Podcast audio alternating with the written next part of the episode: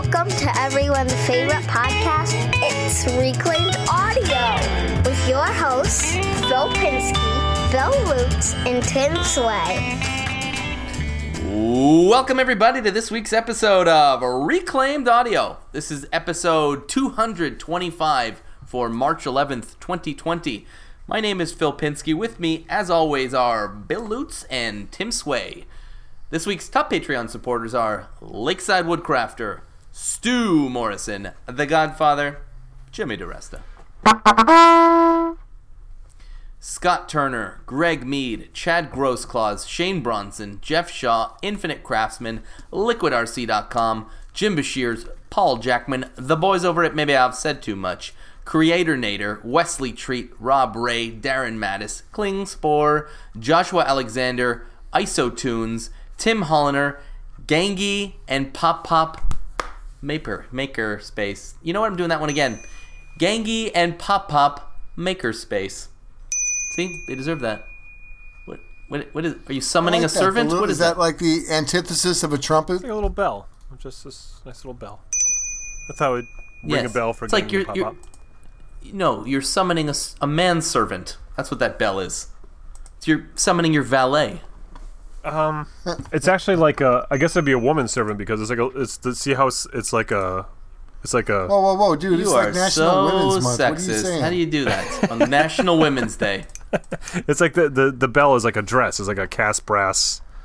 Okay. Oh. Well, I guess I guess the line is like so far behind you. It's like a dot in the rearview mirror already.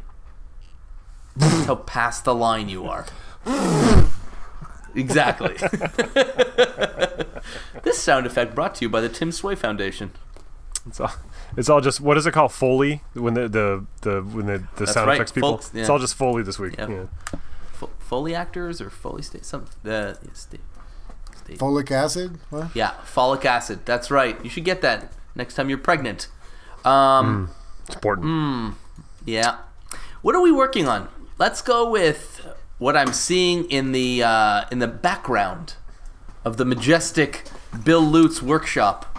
What? My goodness! Did Joanna Gaines build a workbench?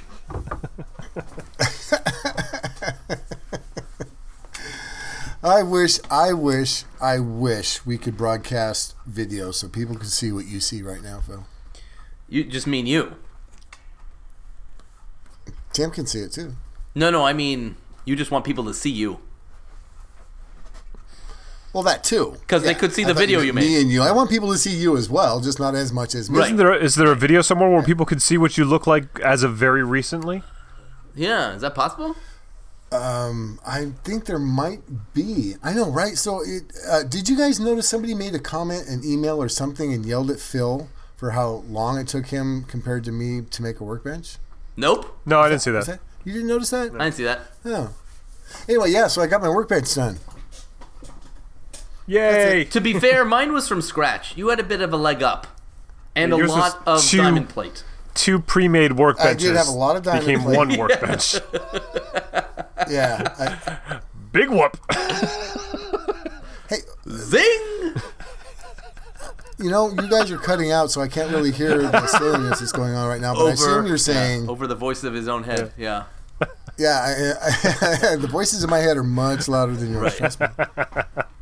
So yeah, like a, a large hadron collider came by and just squished these two workbenches together, and and uh, it came out pretty cool. It did. It looks really looks- good.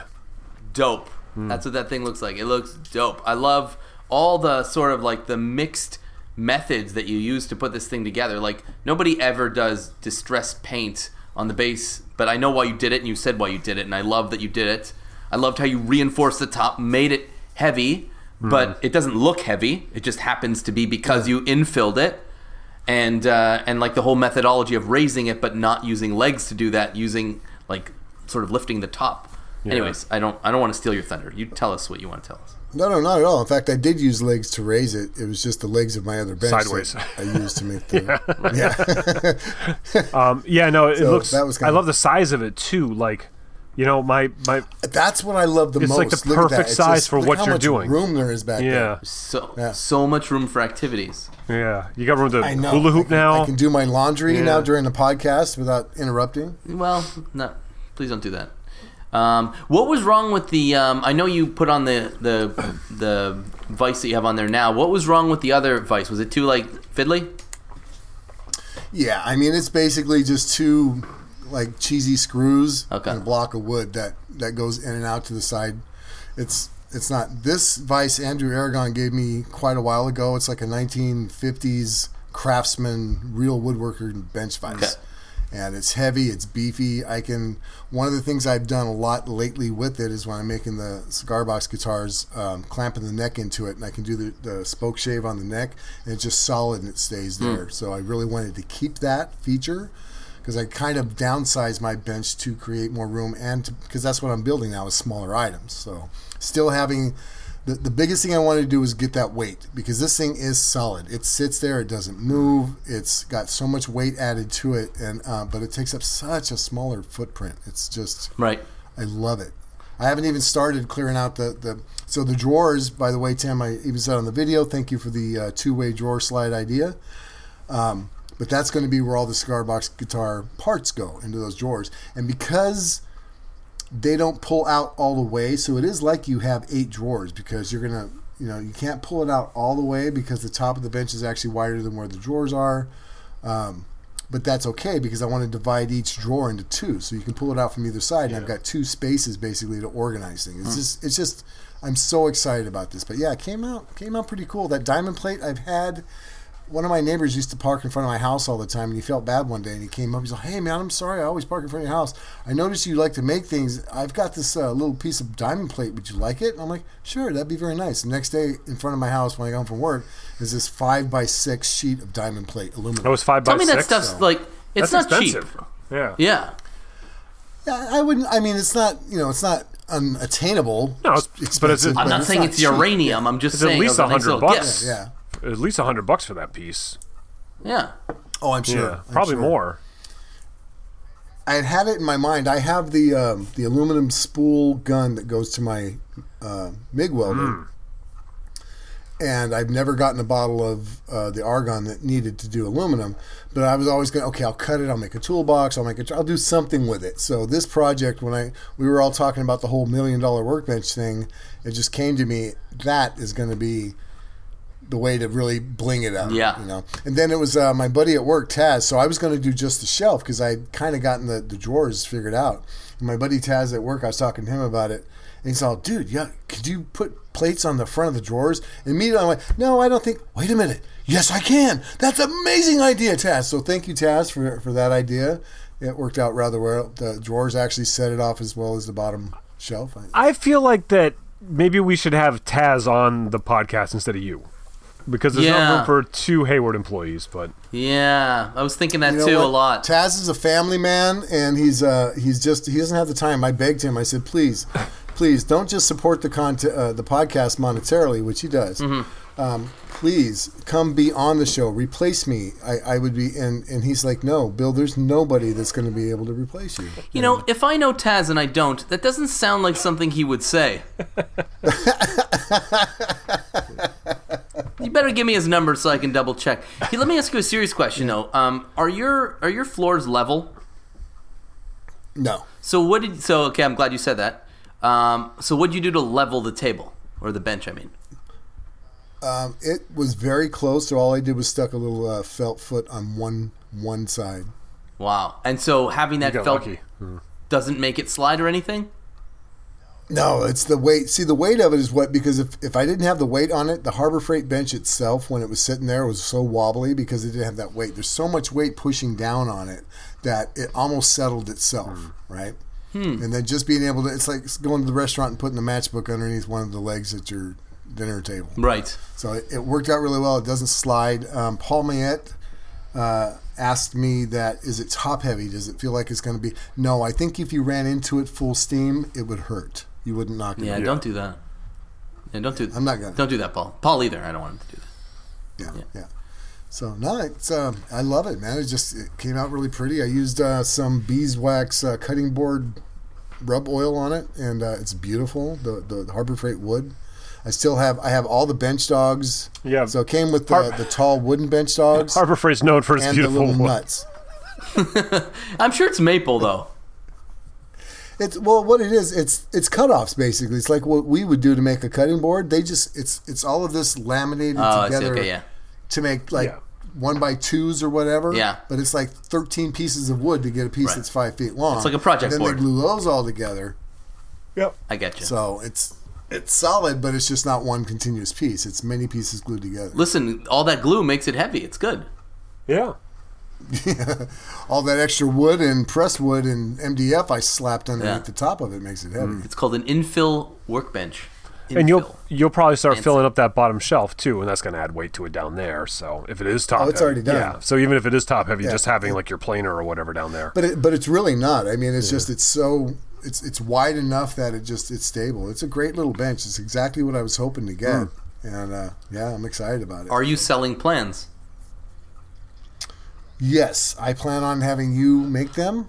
Well, because I'm sure there's a ton of people that like have found a Harbor Freight workbench and already had like a giant table and they want to blend the two. Hon- Honestly, uh, some of the best compliments I've gotten is just the ideas like the, the two way drawer Tim idea, um, just adding the weight towards the top as opposed Yeah. to the bottom. Yeah. So I, I think you know I've gotten a lot of compliments on hey I've got ideas for my table or my Harbor Freight table. Some people in Europe say what is Harbor Freight? I don't know what this is. That's true. Yeah. Yeah, I was obviously kidding. It's a killer project, so nicely done. Um, let's go to Tim. What are you working on? Other Um, I am working on well my truck that we started talking about last week.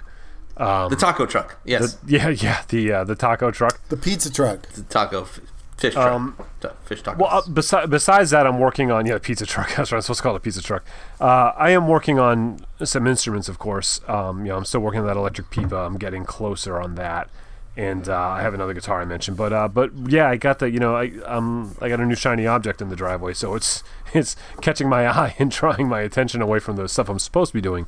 Uh, I started gutting it and. Um, the roof line on it had a little bit of a crease in it, like someone got too close to an awning or something in it.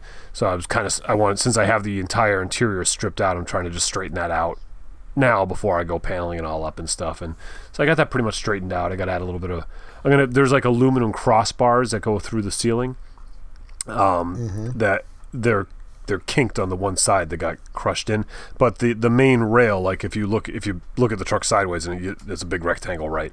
You know that main top rail is straight. It's just the the ceiling above it that was kinked in. So I got that pushed back out, but now a couple of those uh, cross members are a little like you know the aluminum. You bend it, you bend it back, and it cracks and stuff. So uh, it's like, eh, Well, there's a gap now from where you straighten out that. right and it, it's just because the metal was kinked on the the interior support that you can't see you know it's just not really as you know so i was like oh well maybe i could you know try to TIG weld this which i'm terrible at you know and this and that and the other thing. Then i was like oh why don't i just cut some wood and just shove some wood up next to it and just make wood stretchers that go across? It'll make it easier to hang the ceiling anyways.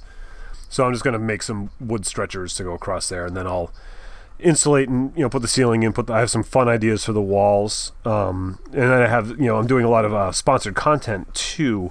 So you know i have uh, my my friends you know these companies that i work with and i want to create projects for each of them that showcases their product you know um, so you know i'm thinking about that as i go but i'm i just just about done with my second edition of the of the vlog for that, which I'll probably put out next week once I finish tidying it up. And I always want to be a little bit ahead of it too, you know.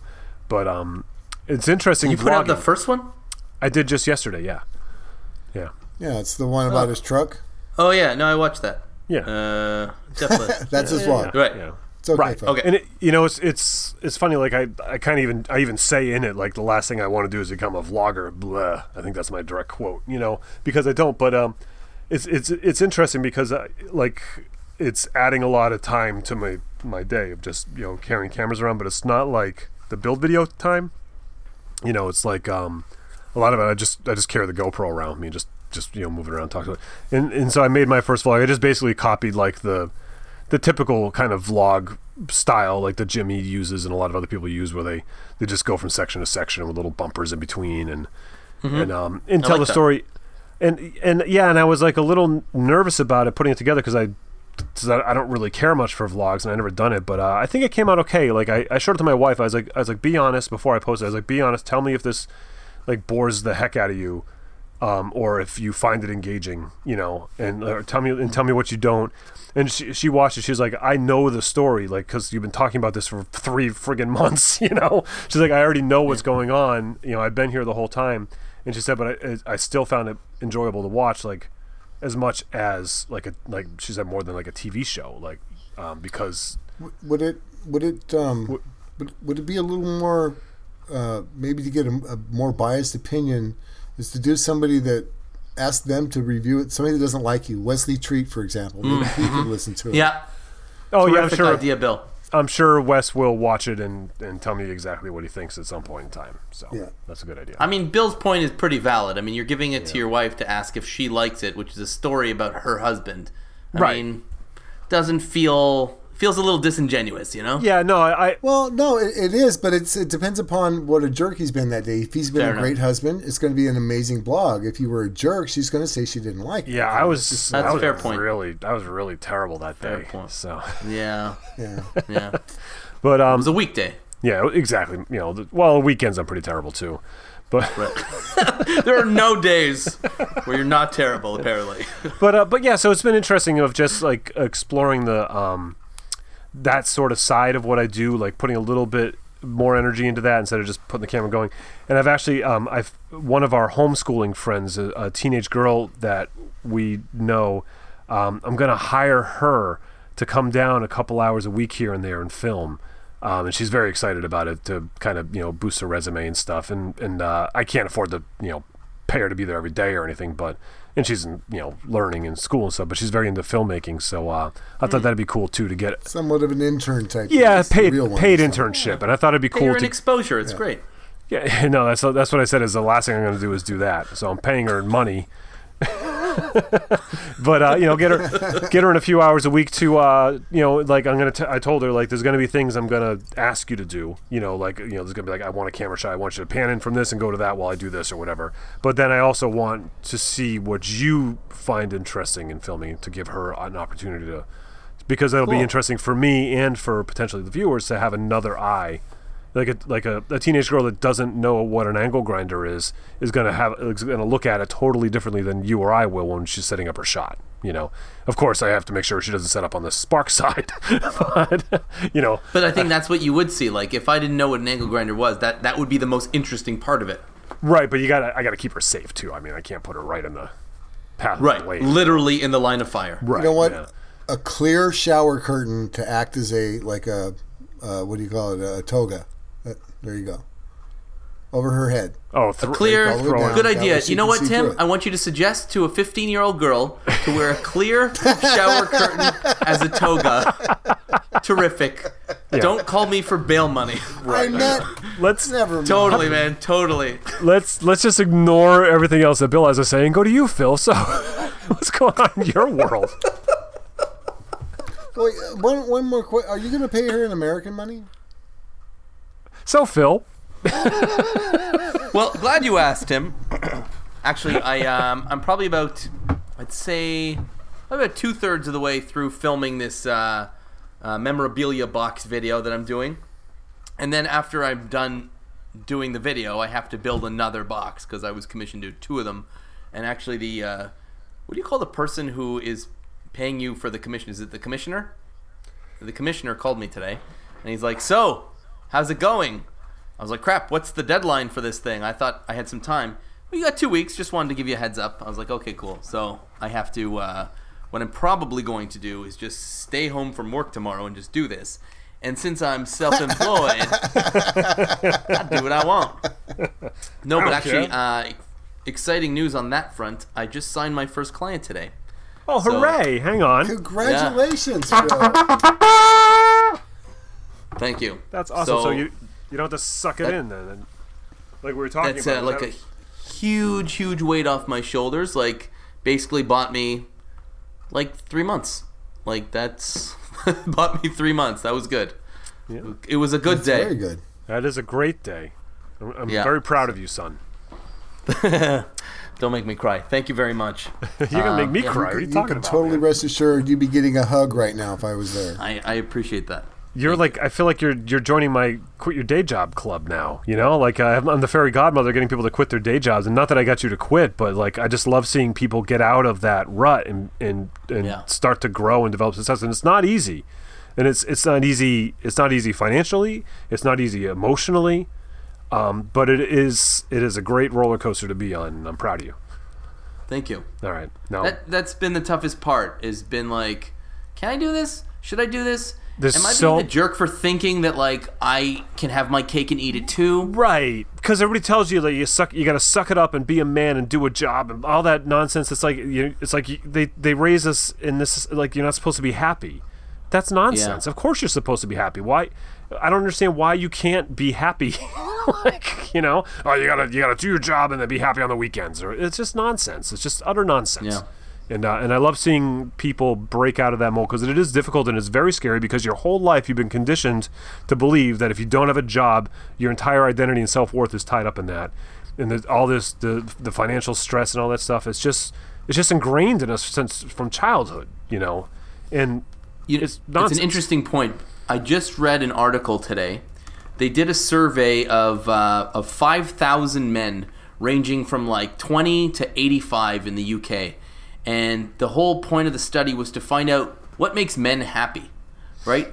As it turns out, it wasn't love, it wasn't money, but across all sexuality, um, uh, race, religion, everything, the number one predictor of happiness in men was job satisfaction. yeah, yeah. So much our- of so much of our identity is tied into these 100%. things that we do during the day. It's crazy. If you if you ask a Not if- only our identity, but I, I think that question gets asked because how many men are out there, like Tim's saying, are doing something that they don't like? Hmm. They hate it. So But that's what it is, right? It's not your identity so much. It's just that you're stuck in that rut. You know, it is, it is part of your identity. I feel like my identity is wrapped up in what I've, what I do. However, I don't hate my job. And Right. there's- well, there's a lot of them people- too. Sure. You know, but you know, if you if you walk up to a woman on the street and just say, "Hey, who are you?" They're going to introduce themselves as like, "Oh, my name is Susie." You know, whatever. I'm I'm I'm a mother. I'm married. I work. You know, it's like the, the but men, every man, "Hey, who are you?" It's like, "Oh, I'm Joe. I do this for a living." right. It's not like it's not like I love it's not like I love to skeet shoot on the weekends, but I'm also an auto mechanic. It's I'm an auto mechanic, and sometimes I shoot skeet on the weekends. You know, it's it's always the first thing that comes out of their mouths. Because we are have been conditioned forever to be the providers. Yep. So the thing that you're y y- the vehicle for your providing for your family is the thing that makes you who you are. And if I you're remember not like doing when it, I you're first less of a man. You know. Yeah. Yeah. And the funny thing is, is I just like as when I first started making phone calls and taking phone calls from this new company that I started, you know, for five years I've been saying something else. Hey, this is Phil calling from X. And all of a sudden I wasn't saying that on the phone. Like that muscle memory of talking on the phone never goes away. But now I'm, you know, nervous, right? Because now, hey, I'm Phil. I'm calling from this new company that's mine, and like, I don't know. It was it was less than less than confident, but I've developed it now. But all to say, yes, your job is such an integral part of your confidence, your happiness, your identity. That uh, that messing with it is is a huge blow. But anyways, Well, I, th- I think I think we need to get away from our job being that and the responsibility of, of having to provide an income. So it's not not necessarily. I mean, what I would like to see is like I'm not my job, but I am. This is how I. This is how I make a living. isn't that the same thing though? Kind of, but not so, because th- how Tim makes a living is obviously something that he quite enjoys. Yeah. and it's not his job, right? Not not that day job, not that job. Of course, you've got responsibilities, you've got deadlines, you've got things that you got to take care of. Yeah. But I, I think of just quit the the idea that you can. I think what I'm hearing from you guys, the idea that you have the only way to make it is to have a job. That's the only secure blanket that you can have uh, is false, right? Yeah. how you create an income, how you earn money, how you provide, what, or or just how, whatever it is that you do in your partnership, in your relationship, in your survival, that should be good enough. That should be who you are. And, and ev- even just the concepts of success. If you talk about success, when you know the first thing people think about is financial success, right? They think about money. If you when they talk about the mm-hmm. like how our country's doing, the first thing they say is like, well, how the economy is or where the Dow Jones is. Stock market's up. Stock right. market's That's down. Yep. That, so that's that's just such a small measure of of what life really is. And I don't know if I've ever said this on the podcast. I'll try to do it, you know, briefly. But like when I was younger, I dropped out of college and I made my parents. They were disappointed, and I was disappointed in myself. And so I wanted to prove to them I could be successful, and I wanted to prove them cooking, yada yada. I became executive chef by the time I was 22 years old, and I and I was miserable and I was unhappy. And I didn't even know I was unhappy because I was 22, and you just you just think that's what life is, you know. And then my, my hmm. best friend from high school died, and he was like 25 years old, and I w- and I was like, oh, I was like, it could all just go just like that. Why am I doing something that I'm not happy doing? And I was like, and that's how I I had this wake up call at a very young age. I was like, I'm not going to spend another minute of my life miserable if it could end tomorrow. It just doesn't make sense to me and that's hmm. why I always try to encourage people like to if you're not happy, like go make yourself happy. Maybe it's not quitting your job. You know, maybe there's maybe that's not it. Maybe it's something else. But go make yourself happy because you only got so much time to to to enjoy, and it just doesn't make. And that's why like even like you know people cut you off in traffic and you get all mad and like all that stuff and just like. Is that how you want to spend your last minutes? If this this could be your last day, is that how you Well, want to spend that- it? That's a, that's an accumulation of a whole lot of other little stressors. But you know, one of, one of the things I like is is again what I'm trying to say is something that we can uh, maybe change a little bit. There's a slang that goes around, and somebody walks up and say, "Hey, man, how you living?" And that's a more important question. Right. You know what I mean? Yeah. How are you living? Are you doing okay? Yeah. Are you happy? Right? As opposed to, like you said, you're in. Hi, my name is Bill. I'm a maintenance Right. man. Yeah. Who cares, right? I'm, I'm the milkman or I'm the I'm the mechanic. Uh, yeah. How are you living, Phil? It seems like right now you looks like you're living pretty good. yeah, man. First of all, I like that expression. I don't know that I'm always prepared to ask people that. Usually, when you say "How you doing," It's hard, right? well, because usually it's just a greeting, and I don't actually expect a real ex- response. Right, but if I ask someone, "How are you? How are you living?" I got to be prepared for a half hour conversation because that's a Well, it's question. not that- living; it's living. There's a difference, L I V I N. right? Yeah, I don't know if I want to say that randomly to people on the street. It definitely sounds like something up a lot of a lot of stuff I don't want to know about. You know. Yeah. yeah. But I do appreciate the different angle that you're trying to put a spin on. That's clever, Yeah. though. Yeah. Yeah. I Yeah. likes it. I do too. I'm happy Um, about all of this. I, I like I like to question authority, Phil. What can I say? Oh, I can't believe you did that. We already had such a subtle, fantastic segue, and you just Yeah. You Just just did that. took the sledgehammer out, busted the wall Just- down. yeah. Very. Okay. Speaking of changing the way we look at things, which is where I was going with that. Um, this week's topic is questioning authority and No, no. questioning authority. Nope. Say it right. Oh, sorry. Question authority. I still don't get that, but you guys are cute as heck. I can tell you. It's because we're asking whether we should question authority. Yeah, still. It's a question of a question. Never mind. all eight um, cylinders can't always be firing, buddy. It's okay. Well, the, you know what I'm thinking? I- I'm hearing a blown gasket. I think that's what I'm hearing. That's the noise. Or am I asking questioning questions of the authority authoritative figure that's in the podcast? There are no authority figures here, my man. We are all equals. Now sit down and shut up. Except for you, minion. Um, nah. Um, so what we're talking about today is like some of the preconceived notions about making and building and whatever. Like, you know, does every woodworker need a table saw? See how I said that with an upward inflection? Like, we've come to an age where track saws are really damn good.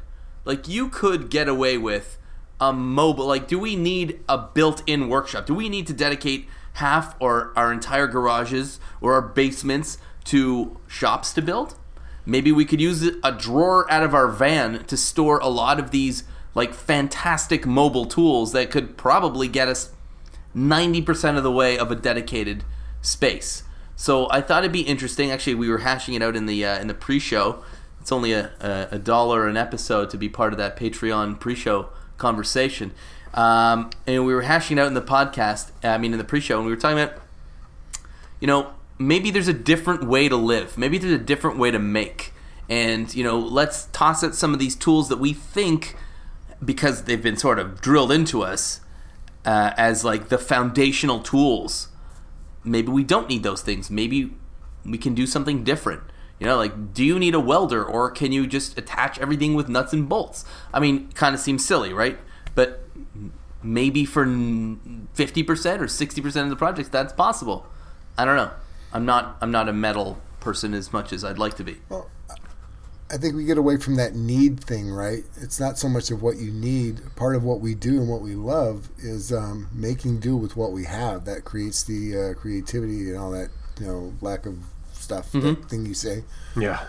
So, yeah, instead of need, do you need it? Well, of course you don't need a welder. Tim proved that in one of his videos, I believe. It's like, hey, I'm going to make this metal legs for my table. I'm not going to use a welder. And so we know that you don't need it, but it's the idea of getting people out when they, hey, I want to be a maker. What can I, how can I start being a maker? Well, do we have to define what a maker is? Is it a woodworker? Is it a welder? Is it all of the above? You are such a philosopher today.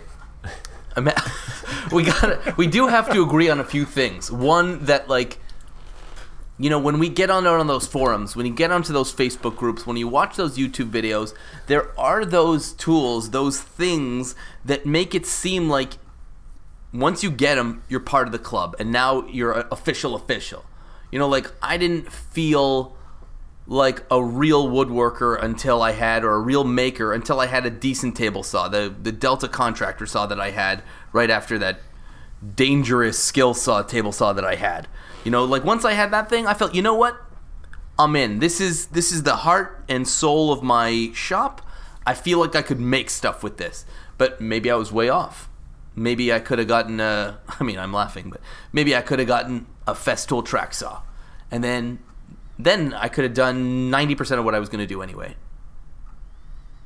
I Yeah. just I do agree. Like, let's get away from what do you need versus what is ingrained in us to think that we that we do need. I, you know what I mean? It's like kind of a weird thing. You, you, Wait, like you're saying the preconceived ideas. Yeah. Let's, let's buck against that a Yeah. little bit.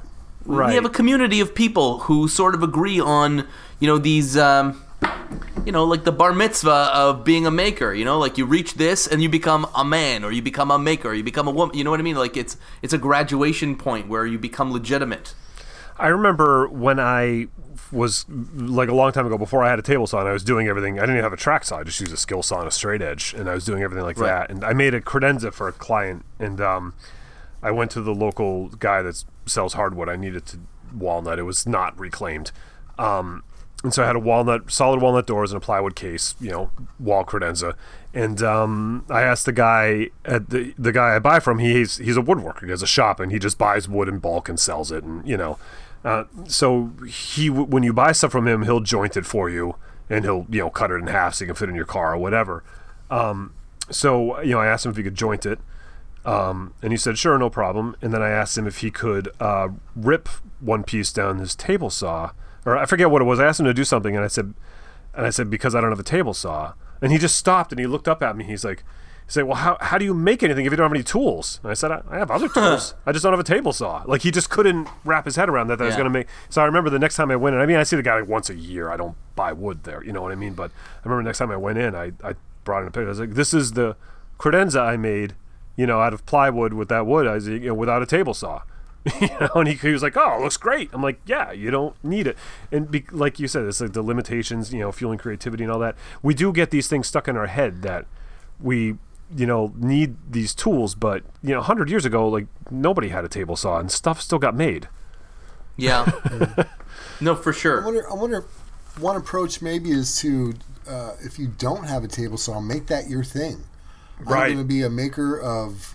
I'm going to be a maker of chairs, of untable sawn chairs. You know what I mean? So make that your thing. That might be one way to approach it. To where yeah, I'm a maker. I do this thing, and I don't use this. This is what I use. I make chairs out of, you know, either hand tools or I write music on only napkins. You know, I mean something. So if if you if you kind of like when we um if we make a mistake, we highlight it, right? Right. So highlight what you don't have, make that be your thing. I mean, until you can change that. Well, that, I was I I, was going to say that's that's Oh, part of it. That you know that obviously depending on what you make makes a big difference on what kind of tools you need too. And I I almost think we're kind of talking about like the beginning workshop, but there's also the other side of the workshop, like the specialized workshop. Like when you get to the point, like oh well, this is what I Mm-hmm. like. Like Bill, you just made a smaller workbench because you're making smaller things and you don't need that big of a workbench anymore. You know, there's that side of it too. Like if, you know, five years ago, the idea maybe of having a smaller workbench is like, no, I need a bigger workbench. Needs change. Oh, dude, I'm, I'm coming up on retirement, and the idea that I may not, in fact, the idea is probable that I'm not going to have a full garage. Yeah. Uh, and so I'm already thinking about okay, do I need a table saw? I got a truck. I've got a truck for you. You're gonna. So that was one of the things I was going to say is that you just did something that most people don't do, right? Which is sort of look into the garage and say, "Do I really need this? This is a huge table. Maybe I need something smaller." I would say 99% of woodworkers, makers, whatever you want to call it, would never do that calculus. But you sort of almost like almost like heartlessly, right? Looked at it, detached yourself from the emotion, said, mm. I need something smaller. Boom, done. And that's an incredible skill set. The other thing I want to say is that I said track saw before for a very specific reason. Absolutely, you could do it with a circ saw, right? I just, from my own experience, Tim, you've had a lot more experience with a circular saw than I have, is that setup it takes Oh, a long time Forever. It takes forever. It's horrible. and it, and and I don't I don't consider that a, a legitimate replacement for a table saw. A table saw is move the fence, cut. A track saw is place it on your marks, cut. A circ saw is find your mark, clamp it, go clamp the other side, come back, make sure it didn't move when you clamped I- it. Right. I think it's just like when you have a table saw and you want to you want to get a specific type, whether it's a job site or a cabinet or, or a contractor. Um, the same thing with a, with a with a circular saw. A track saw is just a circular saw with a built-in thing. So that's what you're saying, Phil. Is like okay, if, as opposed to going out and investing in a table saw, I'll invest into a track saw. Right. Not that I've only got a little bit of money, so I'm I, I'll either get a, a skill saw or a con or a job site saw. You're saying, okay, I'm going to invest in this as opposed to that thing. Absolutely. I'm saying I'm not sa- this for me this is not an exercise in saving money. This is an exercise Yeah. in in thinking about space and and capability Workflow, and uh, yeah. yeah, exactly. If you're Like, making plywood cabinets, there's no reason why a track saw is probably better than a table saw. You know, if you're slugging four by eight sheets of plywood around and cutting cabinet parts, track saw's easier. absolute if you've got a battery powered track saw Yeah, and you don't have and you don't have a truck imagine setting up a couple of sawhorses in the parking lot of home depot and you're just cutting out your cut list on on the spot and then putting it in your car how Hmm. convenient is that How, how many of Ben Uyeda's products have been? I don't think it was because he didn't have access to the tools he wanted, but his choice for his space when he was in the when he's in Boston in his apartment, his choice was to have these smaller battery operated tools. Still good stuff, but it was just it was a matter of you know what a table saw would be fine, but that would be dedicated to a certain space, and I, I'd have to always use that. But this I can build throughout my entire property.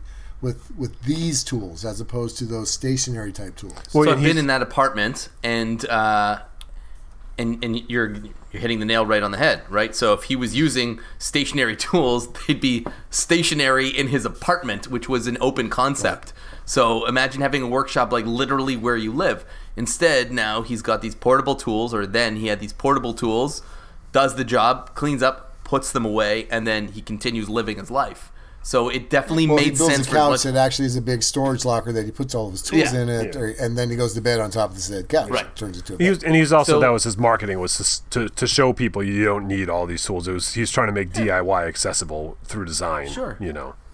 but it fit his lifestyle, right? And that's sort of the part I want to highlight in this whole thing is that make these tools live your lifestyle instead of following, okay, I am a woodworker, that means I need a table saw, and what's the next thing I need to be a woodworker? Uh huh, okay, I need a jointer, right? Well, a track saw can be, uh, first of all, I'm not sponsored by a track saw company today. I just was waiting happen for that be. to come up. I like, oh, by the way, I just bought by this. Bora. By the way, I've got a new video coming out. Yeah. Um. Actually, anyways. Um. no, but so uh, a track saw can joint if you're talking about you know Yeah. edge of certain materials of two by stuff.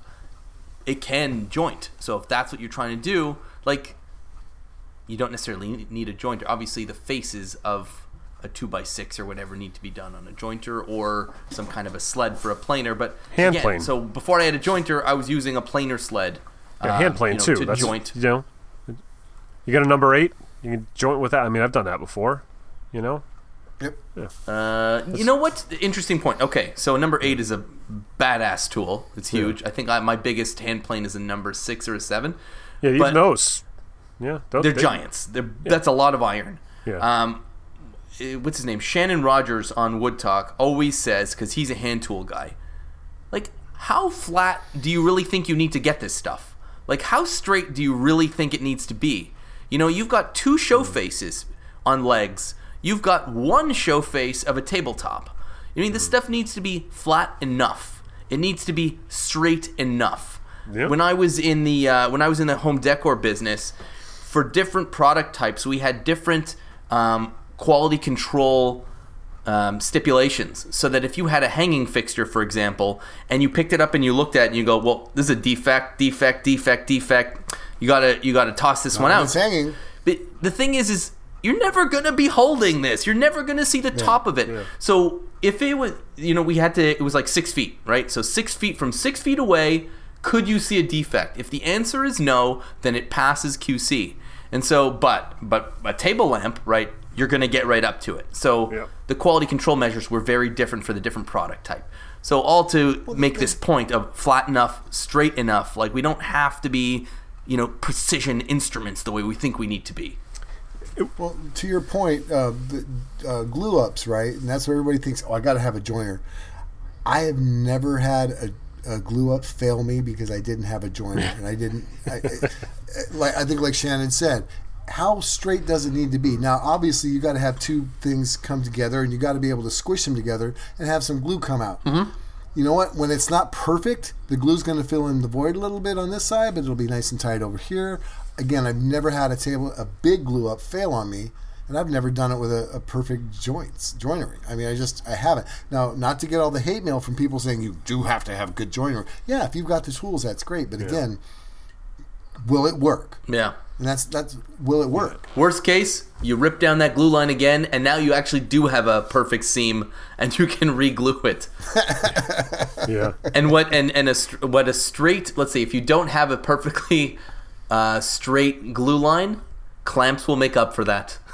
Yeah. Right, That's what I'm saying. Yeah. The clamps usually will, for most glue ups, You know- work. That's what straightens it out. And it's maddening because wood moves. You know, it's like you cut these two boards straight. You're like, oh, I'll glue them up tomorrow. They're not going to line up anymore tomorrow. Like if No. you just You- like, you know, it's it is Technically maddening. speaking, you're supposed to you're supposed to mill, let it that's it. rest, Yep.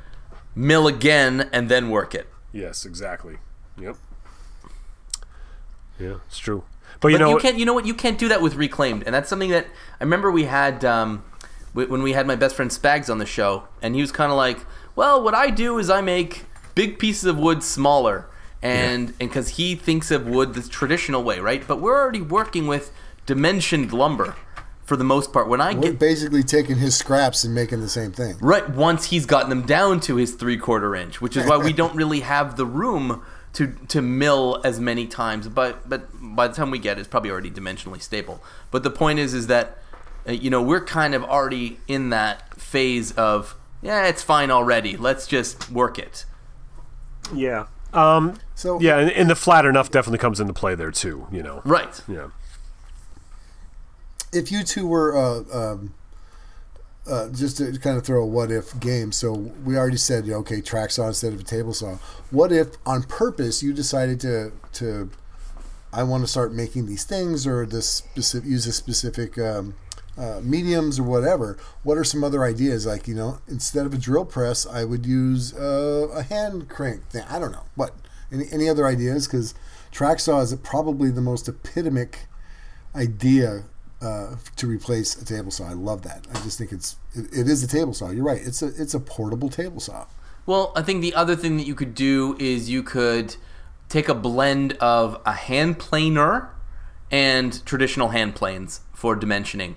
You know, like like rapid stock removal of high spots with with like an electric hand planer, and then give it a nice finish with uh, you know with traditional hand planes. That's something you could do if you were you know confined to a smaller space, or if you decided you wanted to get away from big milling machines. Sure. You can replace both your jointer and your planer with a couple basic non-powered hand planes, and it, it is more work, but it is much more enjoyable work in comparison to the loud, noisy, dusty machines. It's, it's just what's different, not, Yeah. not necessarily what's easier or harder or how much. It's just like, you know, what are some other. One, one of the things people forget about, they want to get a welder. You can weld without electricity. It's called brazing. And it's fun. You know, it's just fire and a brazing rod. You can join two pieces of metal together. Is it as strong as welding? No. But will it? Will it? I mean, you don't want to build a trailer to tow your horses, but if you want to build table legs and all that, it's actually kind of cool because you got this steel with the gold brazing. It looks like gold or brass, you know, the rod, and uh, it's fun. You're just using a, t- a torch and I think There's your welding. I'll do it differently. I'm going to make table legs. I'm not going to weld them. I'm going to braze them. That's Yep. right. I mean, there's just there's other approaches to things that you can, I- can do. My boy DP David Picciuto uh, made a video about how he uh, made a coffee table and he brazed the aluminum uh, tubing to make the legs and stuff, Yeah, and, the- the- and people jumped on it. Exactly. And I mean, he jumped on it to prove how strong it was, but people jumped on him in the comments. But I, you know, I think he was right. Like, you know, uh, people make you make. Uh, I remember there was uh, there's bicycle manufacturers that braze the tubes together to make the frame of the bicycle, and guess what? That's strong enough.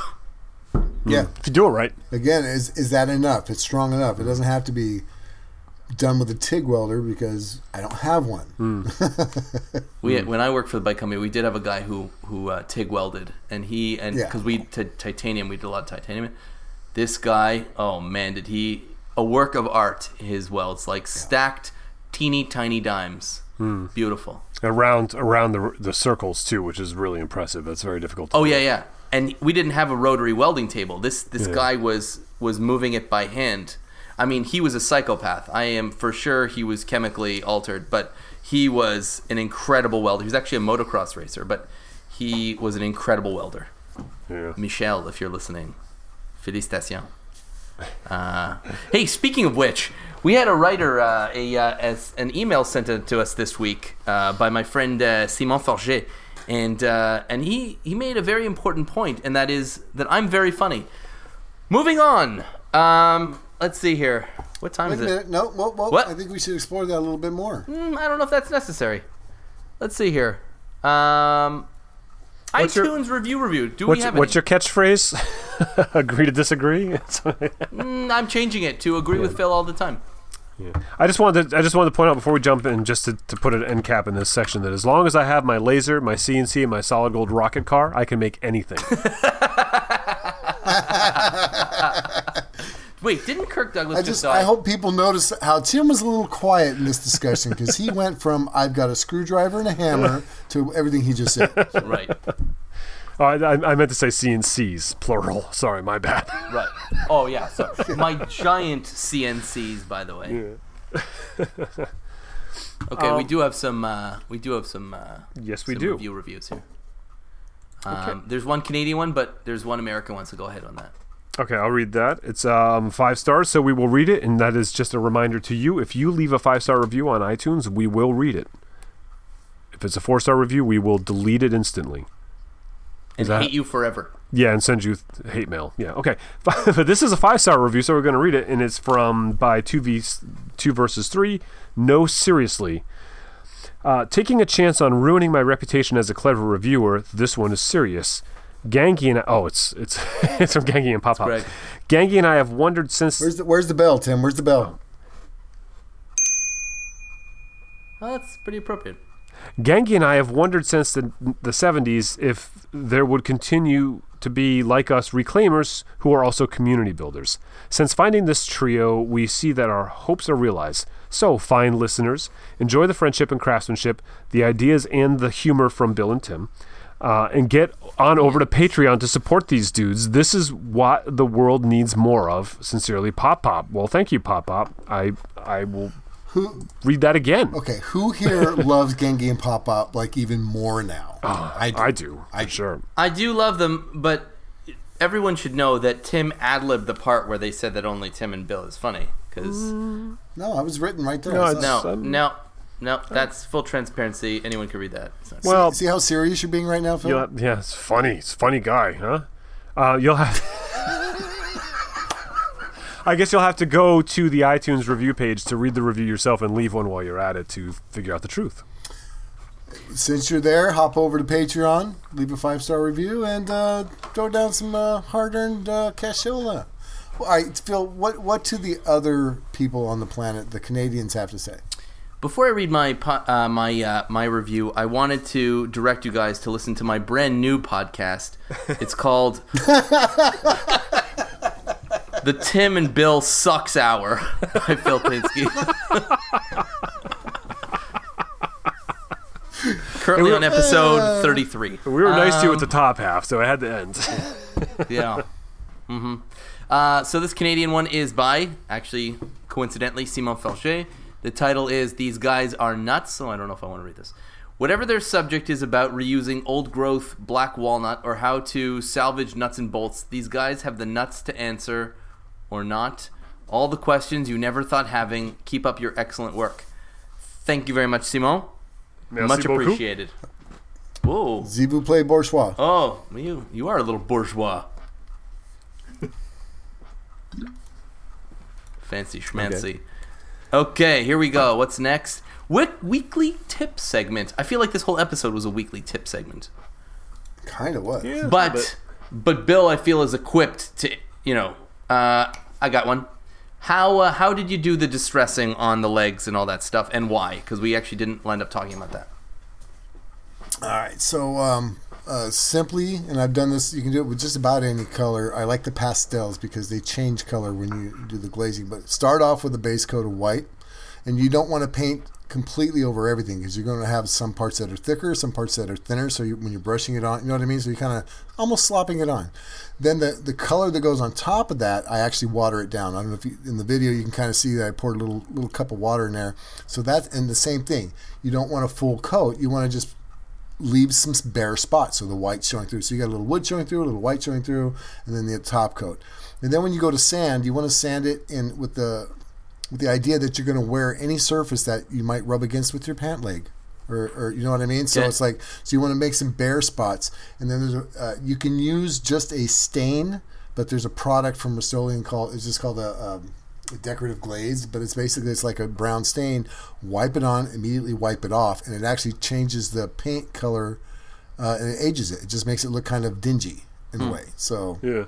and then you do that over the entire thing, and it's like wow, it looks like uh, almost my biggest description of it would be like um, painted um, driftwood. Right, something you might find on a beach that's just worn away by the weather and the sand and everything else. Some of the color shows through. It's been painted a couple times, and I don't know. Yeah. So that that's it. Tell us again why you did it, though. Well, oh yeah, yeah. So if you're using uh, different types of wood on a project, like in this case, this is all made from pieces of Harbor Freight wood down to uh, two or three different types of plywood that I put together to a piece of redwood to old construction four x fours. So now I've got all this with no with no finish on it. It looks like a Franken desk, right? It looks. I mean, it's just crazy looking. Well, when you when you distress it, when you paint it, when you do that, it ties everything together. It's like that rug on uh, the Big Lebowski. It's a nice rug. Really tied the room together. It's a really nice Yeah. rug. We peed on it. peed on it. Yeah, it's terrible. that was a good collaborative tip, Phil. Thank you. we call that in the game an underhand lob. Here you go. I like it. Yeah. Um, what uh, what grabbed your attention this week? I feel like Tim Uh, told I got to be honest with you. I'm I'm a little tired, so I didn't get my attention. I have none. No I ha- attention. I have two, so I can. I'll give you one, Bill. Okay. uh, one is a podcast. Uh, is Bill Nye has a podcast, um, Science Rules, I think it's called, and uh, his latest one he had. I forget her name, but she's a, a climate expert uh, and studies, you know, climate change and all that stuff. And uh, she's been doing it since the '90s or whatever. And it was the most practical and uplifting thing I've heard about climate change because you don't hear a lot of practical or uplifting things about it, but It's all gloom and doom. right and and it's all governments fighting about who's responsible whether it's really happening this that the other thing and you know well, we're going to pass legislators you know legislation to make it so you do this and it costs that and it's just none of thing is ever so what what she's figured out is um, that the only way that you're ever going to make a difference is if you can monetize it and there's a way people can get filthy rich off of it and so she's got this uh, these plans and uh, I mean, like, uh, I, I want to go invest in her company after listening to her. Uh, but basically, you know, there's there's carbon in the air. We're trying to get it out, and there's all these things that we use in our lives that need carbon, like just soda. you know, car, you know the bubbles in soda and all these other you know things. She's talking about carbon fiber and all this stuff, and so she's been developing ways to extract carbon from the air to then use it to to um, sequester it. It would be the, the proper word, like sequestering it in concrete. You know, so while we're while we're building our world, normally when you're building concrete buildings, you're you know creating more carbon, you know, from the footprint of the the industry around Releasing it. it, yeah. Right, but now, but she's finding ways to capture carbon in the concrete. So now it's like you know you still got to get rid of the diesel steam shovel, but there's all these carbon capturing methods that she's been working on that that seem to be like even I guess she, even in the podcast she talked about Exxon's talking with her and stuff. Um, because now it's now it's not like about governments or about people quote doing the right thing or caring about your neighbor, or your kids. It's about how can I get rich? Because if there's anything that's going to motivate human action, it's getting rich you know. So it was it was very interesting and, and true so inspiring. yeah, it was inspiring. So I would. Uh, then the other one for Bill is um, Andrew Kavanaugh. Andrew Kavanaugh, hi- him and his family just recently bought a retired tour bus. Uh, and they're converting it into a mobile home. Um, so that's right up my alley and what I'm doing right now too. And so he's been doing a little bit of filming of that, of uh, just like gutting the bus and stuff. So I'm looking forward to seeing it, what he does in there, as I'm doing Cool. something similar right now. You know, but it's a cool bus.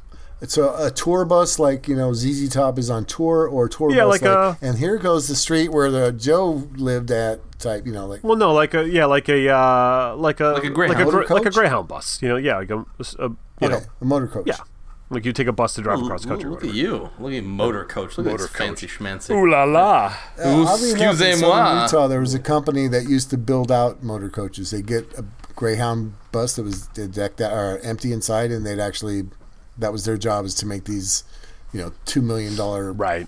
motor coaches for people to tour in. And for uh, actors using for trailers, like on the set, you know, like Yeah. did you ever Yeah, see Star Will Suites. Smith's trailer? It's an eighteen wheeler, and it like actually goes up. It's two. that I haven't. It's two stories. There's a video on YouTube. You type in like Will Smith's trailer, you know, and it's like it's Sick. like it's, a, it's a semi, an eighteen wheeler, and it literally opens up into two stories. it's ridiculous. It's fun. Mine is still on order, but I'm looking forward to checking it out. We're just bucking authority, Phil. yeah, no, no, no question. Bucking, yes. Um, okay, I'm gonna move on to mine. So, um, what I loved about uh, Matthias Wandel early on was how much work and attention to detail went into his videos, especially when he was doing like his head-to-head testing stuff. And just recently, I came across a channel and I guess I've been living under a rock because this guy's got like over a million subs. It's called uh, Project Farm. Have you guys heard of this guy? No. Okay, so he takes any product you can possibly think of, and he does a head-to-head comparison of like five or ten different brands, and scientifically goes through each one of them. So one that I just recently liked was he did um, painter's tape. So he took like five brands of paint, painter's tape from um, uh, from Harbor Freight. He did frog tape. He did 3M tape, and he did like rolls and paintbrushes and uh, spray paint, and then which one was the best one.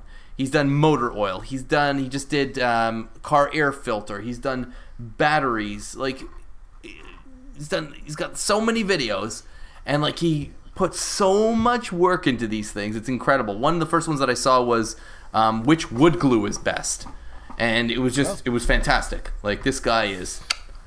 And cut- this cut to the Consumer chase. Reports, it's free. Yeah, cut to the chase. Which one's best? Um, I think uh, Titebond Three was the best one actually, but how much? Like, how much do you really need? You know, Titebond Two was like so. Let's say it took fifteen hundred pounds of force to break an end grain uh, glue joint that was Titebond Three. Titebond Two was like fourteen hundred. Right, You know what I mean? right, So like, yeah. it wasn't it wasn't crazy, uh, but it, Yeah. but Titebond Two was much better than Titebond One. Um, but so actually, the two the two best ones were um, Titebond Three and uh, Elmer's Elmer Max.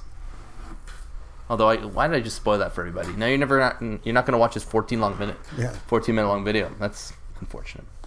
Uh, but you should watch it because he, he is first of all the test rig is awesome. Um, that was more time than I expected to talk about that. Okay, moving on. Don't give us uh, the painter's tape results then. Don't do it. Frog tape, and that's what I use. I was like so happy. It's what I use. It's great. Um, Guy What? just lost a lot of views, buddy. Nice job. I don't think so. I don't. This guy puts, he put out a video four hours ago, and it's got ninety eight thousand views. Pretty good. Yeah, yeah. That's. I'll take that. I'll take that. He put out which Impact Driver bit is best. That was interesting. He put that out a week ago. It's got over a million views. Wow. So I don't think I'm not taking anything away from. We're tapping into the wrong market. We need to do Impact Driver Bit podcast. Yes, but he only did Phillips Head. We should do Robertson because that's the best. Or not. No, it is unquestionably. Um, our websites: WilliamLutz.com, TimSway.net, and NewPerspectivesMusic.com. Contact us for show topic suggestions to tell me how funny I am. Info at reclaimedaudiopodcast.com or hit us up on Twitter. Um, iTunes reviews, those five star reviews, we will read out. Those four star reviews or less, we will not.